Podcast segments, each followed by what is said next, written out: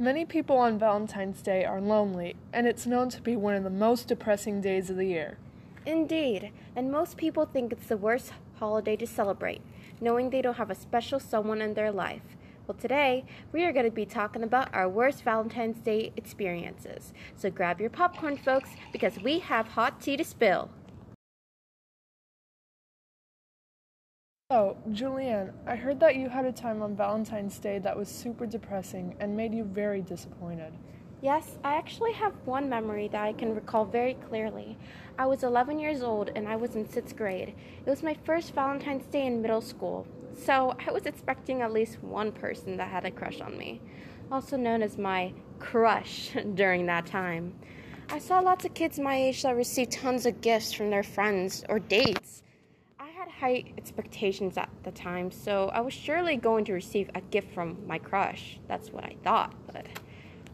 Hmm, that's very interesting. It seems as though things are going downhill from there, though. Yeah, and it actually, it did. At the end of the day, I didn't receive a single gift from my crush or people that I know. So when I was at the bus, I was so sad that I refused to sit with my friends or even talk to people. That sounds extremely sad. Is there anything else to this? Actually, yes. There's more to the story. A few minutes passed, and I already started to break down because of the thought of people showing me their gifts and knowing that I didn't have a boyfriend at that time. However, when I started crying, my friend that at the time sat next to me and noticed I was sad. So she decided to share some candies that I that she got from Valentine's Day. That sounds like a really good friend there. Indeed. So she ended up cheering me up and we walked home together like nothing happened. That's good. I'm glad that your day ended up being better. Yeah. How about you, Jasmine? Do you have a story that you'd like to share with us? Well, I do think I have one. Oh, it all started back in fourth grade for me. I was 10. There was this guy named Eric Fernandez. I still remember him to this day. I had a big crush on him and was hoping he would like me back. It was Valentine's Day, and I kept trying to drop hints that I liked him. But then he told me on that exact same day on that he didn't care for me at all. I felt heartbroken, but still didn't want to give him up because I'm not that type of person. Wow, that must really hurt. Yeah, it was after fifth grade before I gave up on him. But after that day, on Valentine's Day, I went to my best friend, Kalina. She comforted me, although I still got candy from it being in elementary school. Aw, that's really sweet of her to comfort you. So, is that all? Well, it is. I mean, I guess it hurt a little, but then my life went back to normal. So, I wonder if there's anyone else who has had any sad stories to tell about a day on Valentine's Day. I'm pretty sure we're not the only ones that had that kind of experience before. Talking about experiences, I think we have another sad story for you all. Yeah, it's from a guest speaker, Caleb Heffley. Now we start. Thank you all for letting me share my story. I'm glad to be able to share it. But it all started when I was dating this girl for almost two months. It was going well. She was a little bit not the romantic type at all. So we didn't hug and stuff as much. But when I offered, she would always do it. But then Valentine's Day came up, and I had a lot of chores that I had to do in order to make money to spend on her. So I got her favorite animal, and as a huge plushie, and a bunch of chocolates, a little note, and everything. You know, everything. So when I gave her the plushies and the chocolates, she gave nothing back, and she basically don't want to hug or barely talk. It's alright, I'm over it now. In hindsight, it was kind of funny. I know I didn't in the past, but it's okay now.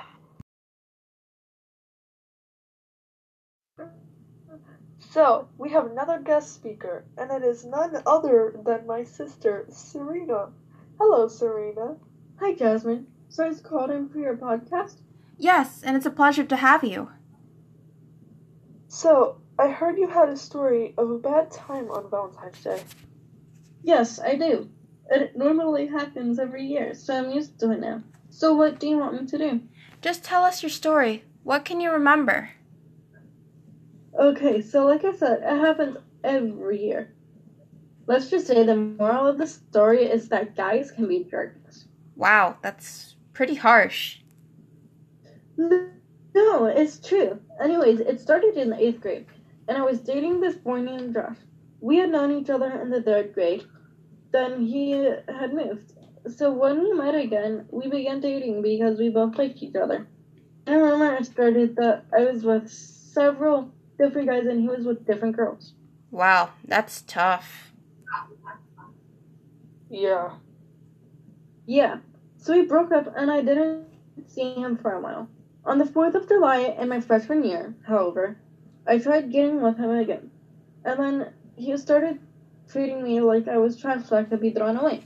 I ended it before it could get out of control. Wow, can't believe he would do that. So later, I met this boy named Dylan. He was so kind to me. And we even went on a school dance. Aw, that's really cute. Yeah, but he soon showed his real side. He started saying things about me, and although he acted like a gentleman, he was really a jerk. What? Really? Yes, so we broke up, and I didn't really want to see him. Thankful and all, we still see each other every day. So, is there anything else to the story? So far, this is two for two for bad guys. After that, I met a lot of guys that I liked, but then my mom came in. Friend, I was shown what a true gentleman was when my sister began dating someone named Dominic. He was the kindest boy ever. I teased her, but in all reality, I was just happy for her. She got the one good boy in the world. Seemed. Yeah. After all of my bad experiences with guys, I decided that I should take a break on dating. So I was getting closer to adulthood. What does adulthood have to do with anything with getting with someone? Well, there is this thing called the Romeo and Juliet law, where if you're over 18 years old and date a minor, so I guess I was going up to that law and the fact that all the guys I've ever liked have been rude to me. So that's all I have right now. Thank you so much for your story. Yes, thank you for your experience. Well, thank you for coming in and sharing your story with us. I believe that was our last story, right, Julianne? Yep.